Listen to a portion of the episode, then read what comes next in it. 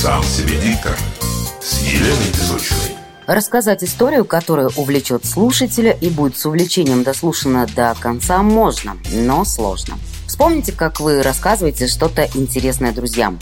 Вас переполняют эмоции, вы интонируете, сопереживаете, смеетесь, жестикулируете. Вы уверены, и ваш голос звучит.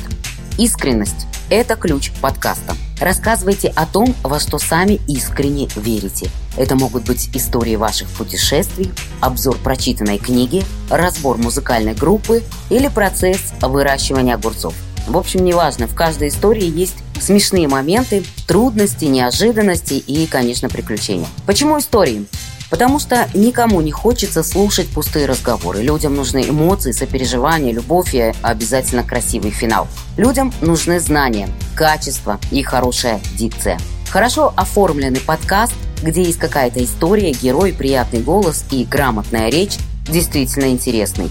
Умение грамотно говорить начинается с текста, из грамотной формулировки своей мысли. Вы должны говорить без запинок и понятно излагать свои мысли. Речь в эфире должна быть красивой. Если вы не можете складно говорить и используете одни и те же синонимы, глаголы, прилагательные, ваша дикция оставляет желать лучшего, но имеется огромное желание создать свой подкаст, учитесь.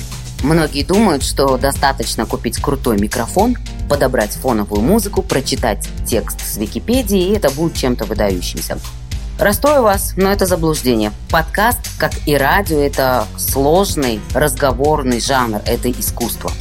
Это умение вести диалог с собеседником или без него. Пишите тексты для того, чтобы понимать, что вы хотите сказать. Тренируйтесь.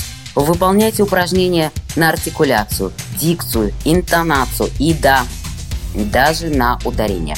Постарайтесь использовать все преимущество вашего голоса и спрятать недостатки. Читайте Пушкина. Посмотрите, сколько у него синонимов. Обогащайте свою речь. Меня зовут Елена Песочина. Это мой мини-подкаст, состоящий из 10 эпизодов для быстрого, легкого обучения.